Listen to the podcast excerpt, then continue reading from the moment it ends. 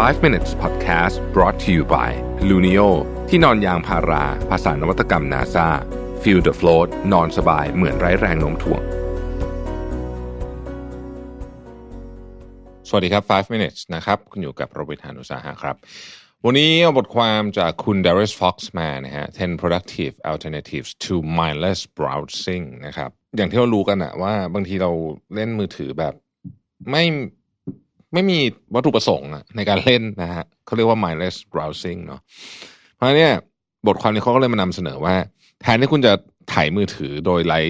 วัตถุประสงค์เนี่ยถ้าคุณมีสักสิบห้านาทีนะฮะสิบห้านาทีต่อวันเนี่ยนะเยอะนะ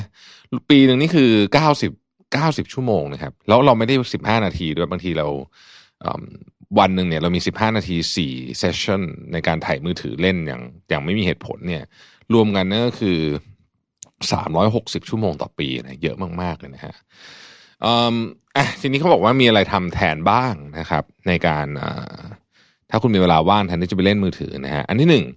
ไปดูโน้ตต่างๆ ที่คุณยังไม่ได้เคลียร์นะฮะไม่ว่าจะเป็น to do list หรือที่คุณจดไว้ที่มันต้องเคลียร์แล้วคุณไม่ได้เคลียร์อันนี้เป็นเวลาว่างที่ดีนะครับ อันที่สองเนี่ยเป็นอันที่ผมชอบมากคืออยู่อยู่เฉยๆมองไปรอบๆ แล้วก็อยู่กับปัจจุบันนะฮะดูผู้คนดูอะไรอย่างเงี้ยฮะคุณอยู่ข้างนอกนะครับ อันที่สามครับสิบห้านาทีไปเดินเนี่ย ถือว่ามีประโยชน์มากเดินแบบเดินเดินเร็วๆก็จะดีนะฮะเเขาบอกว่าเดินการเดินเนี่ย is one of the most underrated activities นะฮะแล้วก็ great ways to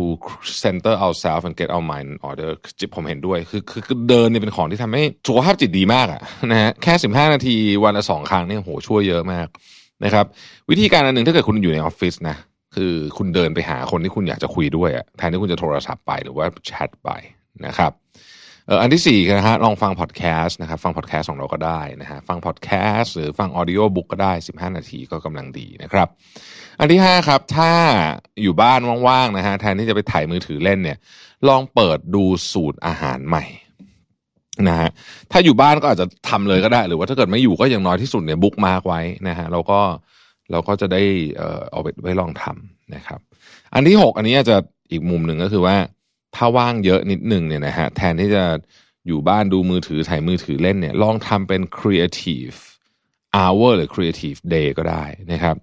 ดูหนังที่มันให้แรงบันดาลใจกับคุณนะฮะ เช่น 500 Days of Summer นะฮะ หรือว่า Paper Town Eternal Sunshine of a Spotless Mind เนี่ยหนังพวกเนี้ย หนังเก่าๆนี่คือ อันนี้คือลิสต์ของผมนะแต่ว่าท่านก็อาจจะไปดูอย่างอื่นก็ได้เนี่ยนะฮะเออพวกเนี้ย เอ้ยมันมันมันมันมันช่วย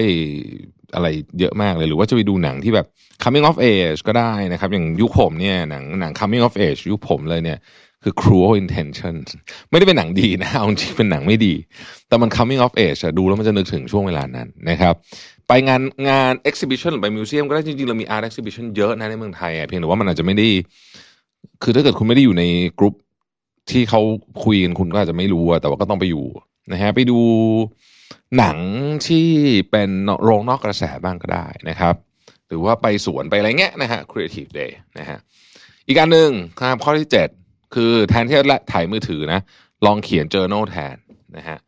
ข้อที่แปดนะครับ ว่างสิบห้านาทีใช่ไหมจัดห้องครับ อันนี้ดีมากนะฮะจัดห้องจัดของนะครับ หรือเก้าครับ power nap อันนี้ก็ดีมาก power nap ก็คือ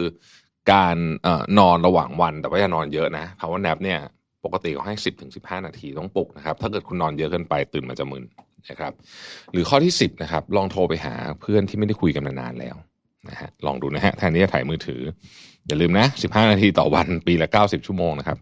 ขอบคุณที่ติดตาม 5 minutes ครับ สวัสดีครับ 5 minutes podcast presented by Luno ที่นอนยางพารา ภาษานวัตกรรม NASA